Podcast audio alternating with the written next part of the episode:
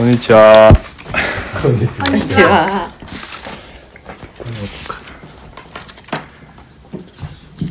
勉強会とか僕やったことないんですけど。私もないです。みんなちゃんとレポート。伊沢さんは？僕は当然ありますよ、そりゃ。勉強会と研究会の違いは？特にないでしょっていうか、別にどっちでもいいんじゃないですかね、それは。なんかでも勉強会の方がちょっとなんか響き的に気が楽な感じありますね。まあ確かにそうね。研究会とか聞くとちょっと身がすくむ感じがする、うん、研究会は大体発表してボコボコにされるので怖い。そうそう、まあ僕もなんか研究会はお呼ばれして一回行ったことありますけど、うん、なんていうか奥野さん、そうそうそう、マルチスピーシーズ人類学研究会、うん、なんかちゃんとしてましたよね、それは。っていうか写真でしか見てないけど、そうそう、もう一人ずつ発表して、うん、質疑応答があって、まただからそうやって一通り発表が終わったら、うん、全体の討議みたいな感じ、すごい。それがやっぱ一般的な流れですか？じゃないですかね、うん、まあ、なんかあれはこう論者のレベルが高いからか知らんけど結構、うん、和やかな感じだったけど、でもああいう研究会ばっかりじゃないってことですね。大学入生とかがおるとひどい目に遭うっていういろいろと突っ込まれてってことですね。いやもうそうですね、まあでもそれはそれで、なんていうかいいわけですよね。もちろんもちろんそれをやりに行ってるというか、そうそうそう、議論しに行ってるようなもんですね。叩かれても叩かれても投げない人が最後まで残るみたいな世界けど今のそうか、もうなりたくても言ったら教授とかになれるっていう世界ではないわけですよね、うん、教授になりたくてかつそういう議論に耐えれて、運がいい人が、そうですね、家庭の心配もないとかねいろいろ条件ありますよねほんまに生活の心配がそこまでないとか、いろいろある、やっぱりね、研究とかってお金になるから仕事しなきゃいけないから辞めますっていう人は結構いると思うんですよ。でも教授職とかやったらある程度そこに教授はだって会社で言うたら部長みたいなもんやから、もう全然違うレベルが違うはずので平社員に当たる地位はあまりない。なるほど。助教とかが当たるのかな。でもそれだってそんなに多いわけで、倍とか部長かみたいな感じ。それに近い非常勤とかそうな、非常勤はバイトやし、立場的にはバイトやし、准教授も、准教授は教授の次に偉い、課長ぐらい、偉いというか、地位的にはそんな感じですね。なるほどね、まあまあけど僕らはもうただの素人の集まりなので、だいぶ気軽にやりたいなと思ってるんですけど、だからまあ隔月ぐらいで考えてますけど、毎回なんか生き物を1種類選んでそれについて勉強してくるみたいな、で別にこういう事前準備はしてもしなくてもどっちでもいいと、俺1ヶ月前ぐらいに調べておこうと思って2000日かけて作ってたのが、全世界各国のその鶏のモチーフにしたキャラクター、性格とかどういう風に使われてるとか、なんかそういうのを調べてたんですけど、あんまなくて、なんか鳥はいっぱいあるけどチキンがすっごい少なくて、結局まあデジモンとかポケモンとかはそれはもう何でもやってるからいるけれども、他がね、もう本当にチキン屋さんのキャラクターとかばっかりで、面白くなくて単純に調べててももう一個面白いの見つけたで、フランスのシンボル、ああ、それシンボルだな、そうだな、サッカーのエンブレムも鶏、出版社のエンブレム、ほらエンブレムじゃなくて誰どこのなんていうか、なんていうんだろう、確かにエンブレムまで調べてなかった、鶏なんか、鶏のオスの鶏のあったあったあった、うん、最近見たあれ、うん、と思って今もあるやつですか、ね、そうなんだ、スルーしちゃった、ちゃんと調べとけばよかった。うん、うんパッと出てけへんってことはさして有名なところではない、 そんなに、うん、ないそう、うん、そんなにないんですよね。鶏のように弱小をいや結局飛べないからなんかこう動きがないのか知らんけどすごいね難しい立ち位置なんやろうなキャラクターとして。可愛くもないしなんていうか多分現代のそういう鶏へのイメージがあんまり良くないから、うんなんか切れてるやつ、デジモンのニワトリのやつとかすげえ 悪タイプの、うん、なんか、うん、やつやったり、うん、ひよこはあるけど、老若の子結構何ですかそれ、あ、そうそうそうそう、あれやばいよ、うん、もうおすすめ、うん、できない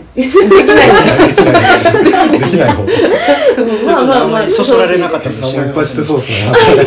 のしか全然わかんないですね、逆に可愛くないうん、怖かった、うん、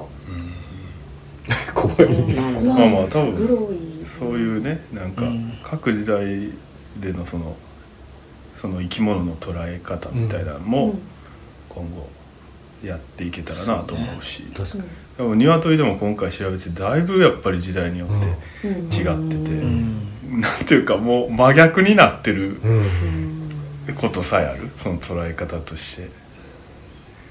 神の象徴かと思えば悪魔の手先にあったんだとかさっきのフランスのねあの代表エンブレムでも、うん、あれ勇敢さとかね、うん、そういう立ち向かっていく感じですかという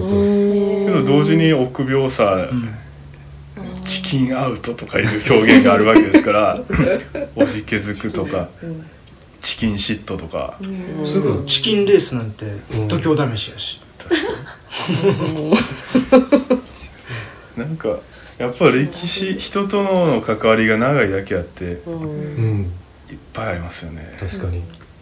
何もそのイメージが付与されてない生き物だっているわけですから、うんうん、その中で、まあ、なんていうか、良くも悪くもって感じですよね、うんうん、はい。そんな感じで、発表したい人をしていきますか、うんどうしますか。これはやっぱ僕がやらなあかん感じですかね、うん、最初かお水いただきます僕でもいいですよいいですかはいなんていうかこう地ならしというか、うん、地ならしでもないけど別にいっぱいっていうかこうそんなに広い話ではなくて大正時代にちょっとペンとすごっちょっと字多いですけどこんなにいろいろしゃべるわけではなくてこれね天理大学の、青木さんという人の卒業論文だそうですわでそれが起用に入ったやつで、まあ、ちょっとあまり細かい話じゃないけど参加者の名前ぐらい言っときますおい今から発表するのが磯田和秀さんです。はい、そうです。はい、で、他時計回りで間宮達と、はい、今日危機戦です。東で、北芝美香です。佐藤千明です。はい、よろしくお願いします。じゃあ磯田さんよろしくお願いします。はい。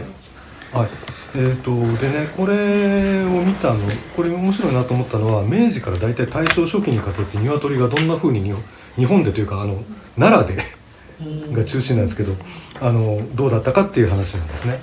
でこれはちょっと細かい話すると奈良県風俗誌っていうのがあってこれ県立図書館に全巻あるんですけどこのぐらいの時期に一斉各市町村で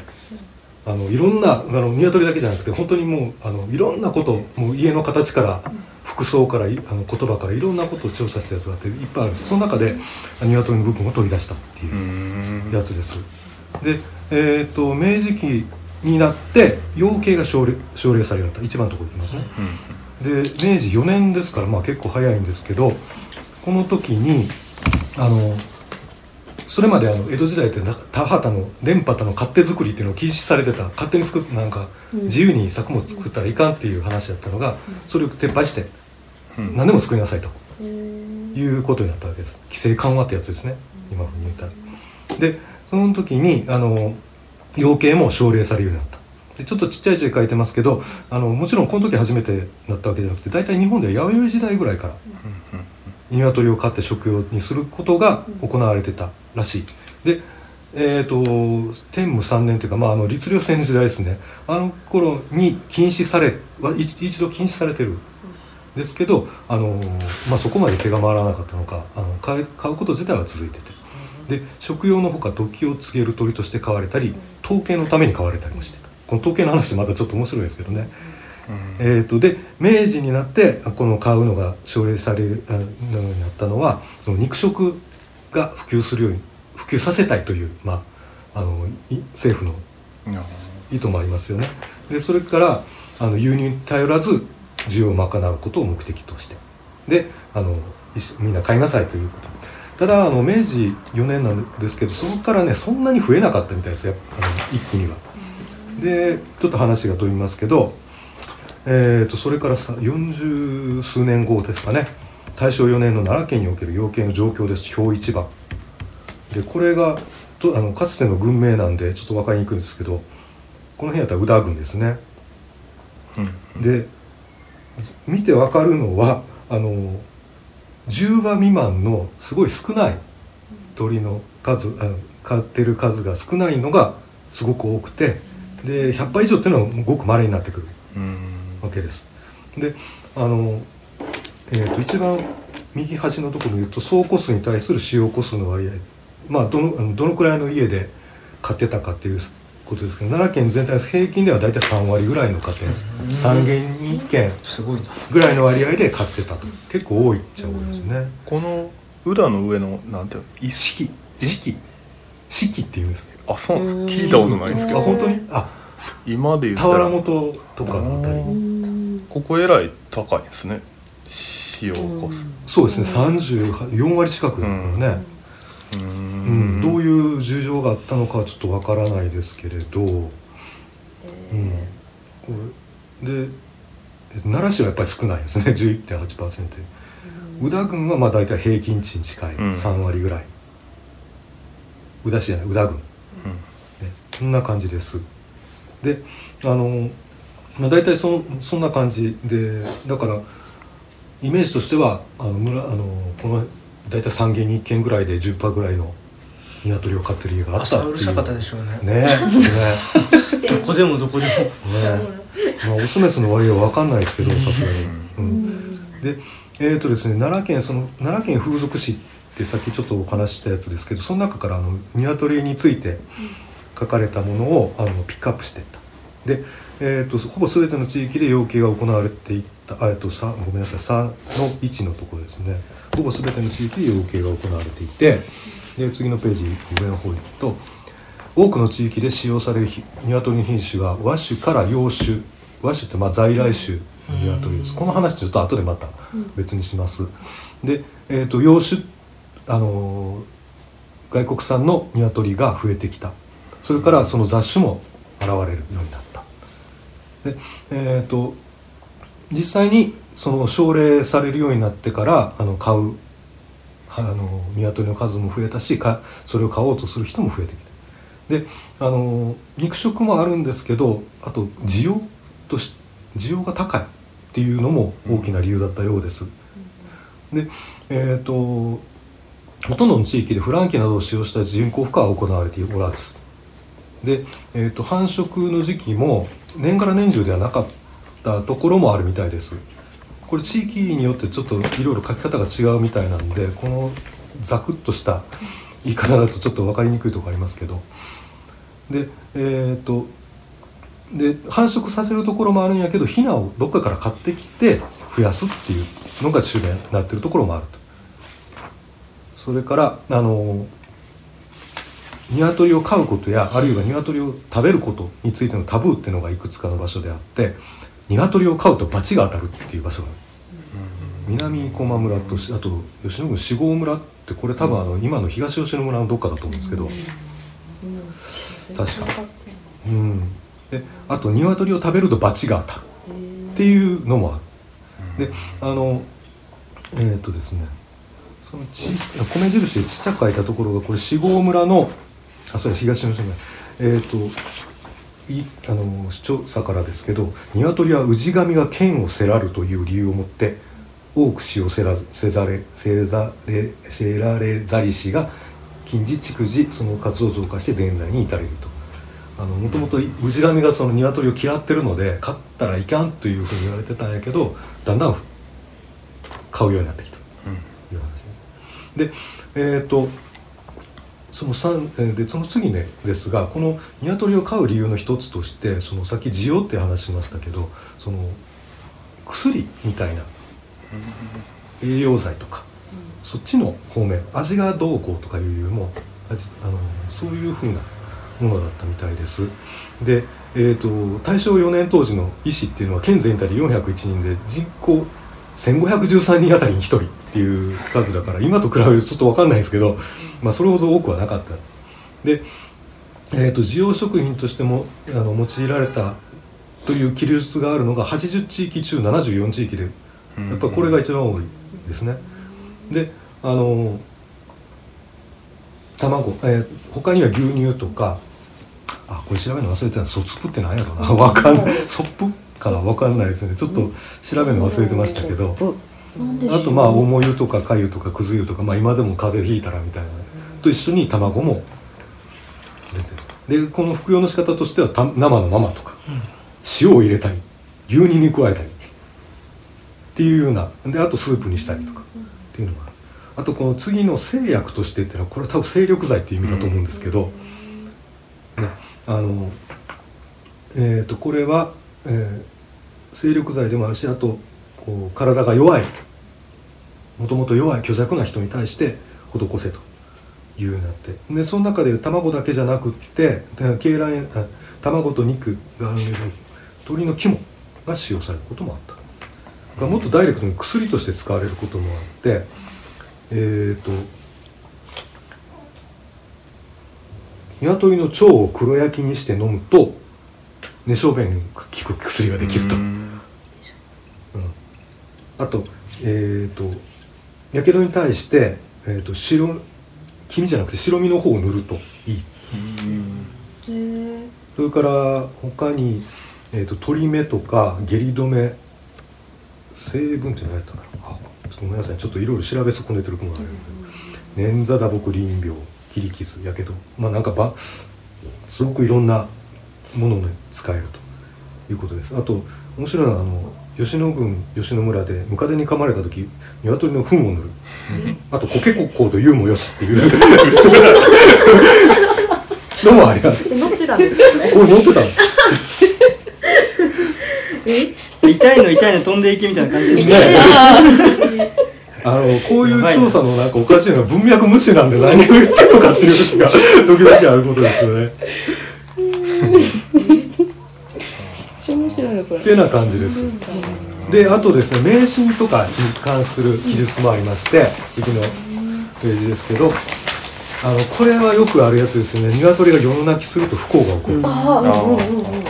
で、不幸ってのは何かっていうと、具体的に何かというと、家に災いが起こるとか、矜持不吉なことが起こる。でこれをメンドリが鳴くと不吉って言ってる、メンドリって鳴くのコケコッコーとは言わない、ね、言わないですよね、どういう鳴き声のことなんかがちょっとよくわからないですよ。だからこれ、でメンドリが朝を告げると不吉であるとか、メンドリが鳴くと不吉である、そういうようなのもあります。あと、さっきもちょっとありましたけど、買うことのタブー、買ってはいけないというやつですけど、4地域で見られた。でそれからあと、この後の夜泣きに関する名詞って何やったかな、これちょっと見出しだけ書いたので忘れました、内容は。それからっていう感じでずっとあるんです。あと買う話数でいうと346はダメ、不吉な数 C は分からんでもないんですけど、3と6ってあんのかな。3の倍数ってよくない、あ、言うんですか、へえ、よくない3の倍数、この次はないけどね、まあ、あと2つ卵を食べると双子ができるとか、これは二葉卵っていうことですかね、2つ、うん、リスク高いですね、うん、でまあこんな迷信がいくつもあって、それで次の3の4ですが、タブーについてですけど、その伝説などを根拠としたタブーっていうのは全国で見られる。で一つの例として挙げられたのは 島根県の美保神社っていうところで、その八重琴代主の御事かなのつまどいの伝説で、この神様が夜ごとに海を渡って対岸の奥さん姫のお姫様にところに通っていたんだけれども、ある夜鶏が真夜中に間違って時を告げた。で夜がその鶏の鳴きを聞いて夜が明けたと勘違いした神様は慌てて船に乗って出たのだけども、貝を忘れてしまって仕方なく手で水をかいているとワニが神様の手を噛んだ。なのでそれ以来その神は鶏を憎むようになった。で日本籍の人は鶏を飼わない、産経人も食べない、卵を食べないっていうような伝説があって、これは有名なものだそうです。で神様に憎まれたっていう理由でタブーになってるやつもあるし、逆に魔除けであるから食べちゃいけないっていうような理由もあると。で奈良県の理由、具体的な伝説でいうとこれか、これなんて読むやったかな、生駒と生駒神社わかんないけど、神宮皇后を祭神とするところですが、神宮皇后が三冠征服のために出発する際に明日の朝を告げるように鶏に頼んだが、鶏は朝になっても時を告げなかった。悪いなで怒って生駒川に投げ落としで神宮皇后は鶏を嫌うようになったので、この村では鶏を飼わなくなったでこのね流された生駒川に流された鶏が実は続きがあって、その4ページのところですけどね、生駒川に流された鶏は下流のタスタに流れ落ち、哀れに思ったタスタの宮の神に拾われた。で命の救われた鶏はタスタ神宮で飼われて、その子孫が今もタスタ神宮で飼われているので、今度はそれが理由で鶏を食べたらいかんというタブーができたというそういうのだそうです。タスタ神社ってね、うちの近くなんですけどね、鶏飼ってなかったような気がする。でも見てもいいかもしれない。うん、で、そういうようなのがいくつかあります。例えば僕の住んでる法隆寺村では、法隆寺ではヒナを飼えば聖徳太子の罰を被るから飼わない。ただこのね。罰を被る理由っていうのは明らかではないみたいです。でこの論文書いた人が別の聖徳太子の伝説と比べてこういうことではないかっていうような話ですね。これもやっぱり鶏がタイミング悪く鳴いたもんで物事がうまく運ばなくなったから腹を立ててると聖徳太子は鶏を嫌いっていうふうになったっていう話なんですけどてな感じです。これ元の論文はこの名前で検索してもらったら出てくるやつです、はい、ネットで見れます。なんか本当いろんな理由とかいろんなタブーがあるじゃないですか、うん、なんかこういう伝承とかそういうのって、うん、何か子孫とかに、うん、悪いことが起きないようになんか教育じゃないけど、うん、そういう形で残す場合も結構あるじゃないですか、うん、で、だからいろんな理由があるとは思うんですけど、それにしてもなんかめっちゃ多いですよねってすごい思うんですよ、うん、なんか理由とかやっぱりタブーとかなんでこんなに多いんやろうと思って、うん、次のやつで話そうと思うんですけど、はい、鶏って今だとやっぱ食べるっていうのがものすごい、ね、うん、ほとんど食べるもんっていうイメージじゃないですか、うん、食べ物が歩いてるぐらい、うん、だけどこれ明治になってから3軒に1軒10羽ぐらい買うようになったっていう話やけど、やっぱり農村地域ではすごくあちこちで飼われてたようです、うん、なんでものすごい身近な鳥、うん、でさっき東さんもちょっと言ってたけど、やっぱり長いこと付き合いがあって、うん、身近であるっていうことでいろんなイメージ相反するものもあるし、で鶏が間違って泣いてえらい目にあったっていう話ならこれだけじゃなくていろいろあるんですよね、うん、だから本当にそうなのかっていうのは別としてやっぱりなんかこういろんなイメージそれだけ人間との距離が近かったし存在感も大きかったっていうことなんかなっていう気はしますね、うんうん、なんか他の国例えば中国とかって何でも食うじゃないですか、うん、もう犬も猫も何でも食う猿も食うし、うん、なんかこういうのあるのかなと思って。ありますあります。あるんですか。ね僕はちょっとちゃんと読めてないんだけど、南方熊楠って民俗学者がいるんです、はい、田辺出身のね、であの人が十二支項って、まあ、十二支に出てくる干支に出てくる動物をついて、まあ、逸話をいっぱい集めたやつがあって、青空文庫で読めるんですけど、そういう鶏に関する伝説ってのがあってでその中見るともう日本だけじゃない中国だけでもない、もうあちこちでヨーロッパでもありますしむしろね日本で伝わってる伝説のいくつかは中国由来のものもあるんじゃないかと思う。なるほどなるほどです。でだからその辺も調べてみると面白いと思いますね、うん、まあじゃあやっぱ飼いやすいし人間との距離が近いからその分いろんな物語が生まれたっていう価値観の話はまた東さんの方から来てもらうことになるかなっていう気もしますけど、そうそうでまあこれはちょっとまあこの当時の雰囲気ちょっとっていう感じ で僕が本当はメインにしたかったのは次のやつです、これ、今こ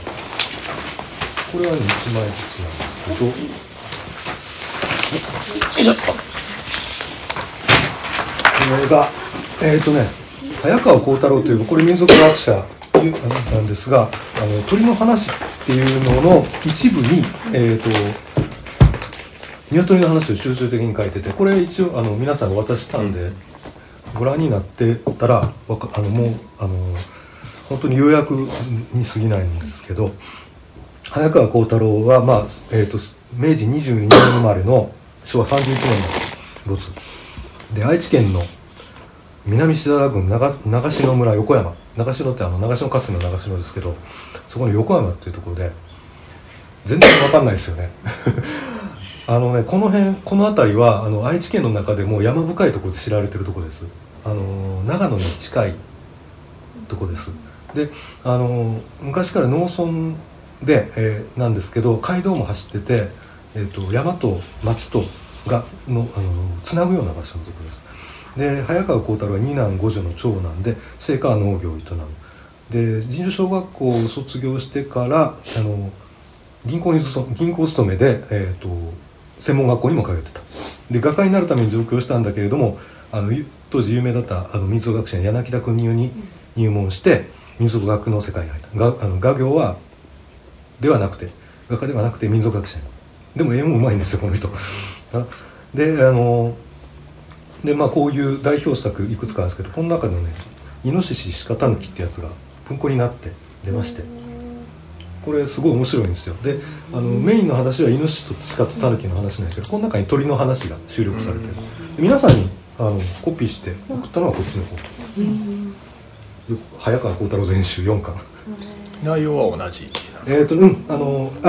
こっちの方がいっぱい入ってますけどここにあるね三州横山話とかおとらぎつねの話とかも入ってるやつです。でちょっと他のやつも読みたかったのでつい買ってしまったんですけどでね、横山州っていうのはどういうところかというと30戸ほどの集落で東三河平野の北端北は蓬莱地帯につながる山岳地帯で豊川の上流部の名所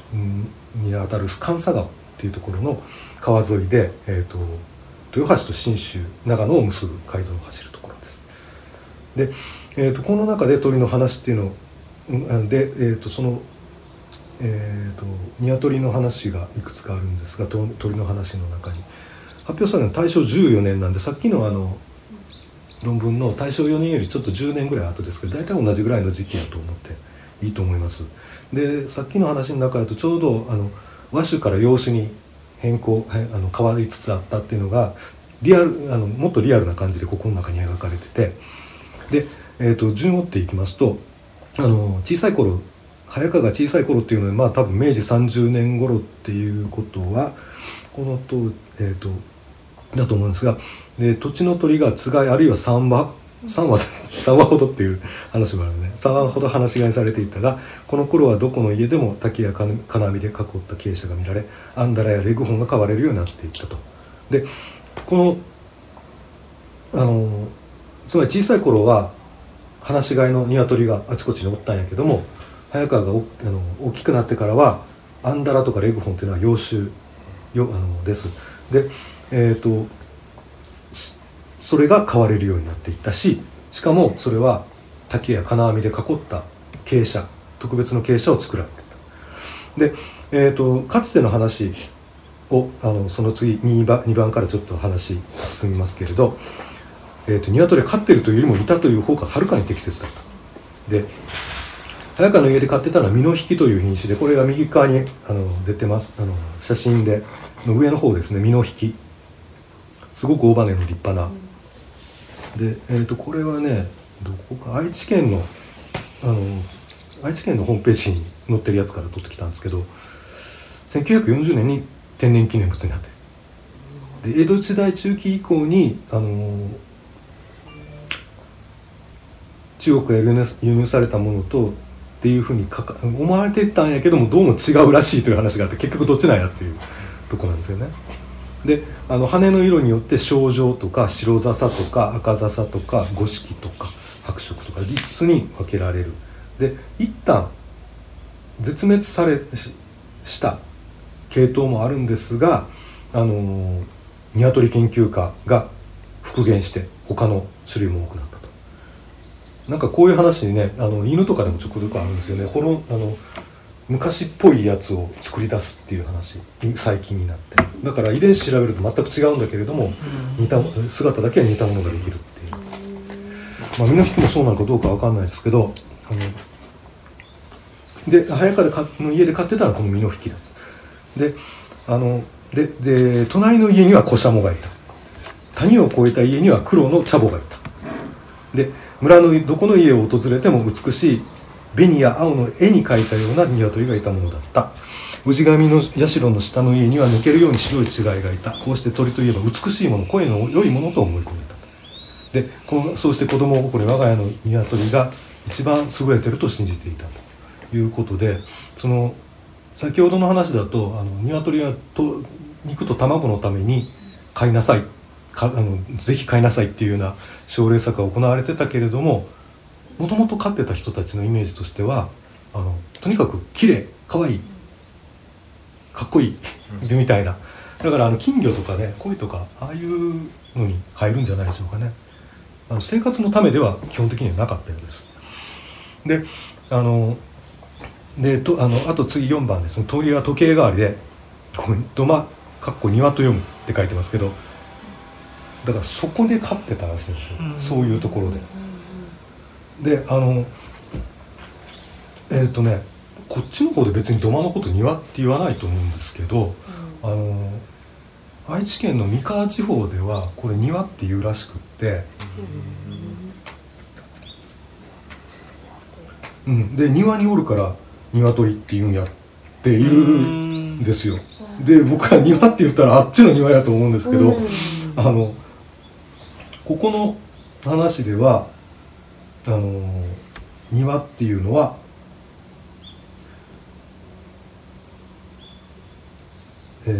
その土間、家の中の土間のこと、ちょっとこっちにはプリントアウトしてこなかったんですが、今日から庭ってどっちやねんってなるねそれで東さんに言われたんやけどじゃあ外の庭は何つうんですかってこのドマですね。どう見てもドマです。昔のどんな風にね。そこにいたらそう。その辺で揉めてる家もなし。で寝るときはそこに泊まり木をつけといて、そこに寝てた。すごい。寝てた。泊まり木に寝てた。あれ。僕あれ読んで疑問に思ってたのは、泊まり木の下にはなんかむしろかなんかで糞を消するとかしてましたけど、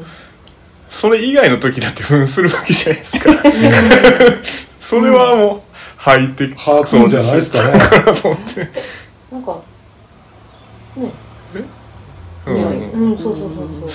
でさっきのね写真の家の間取り図がこんな感じなんですけど、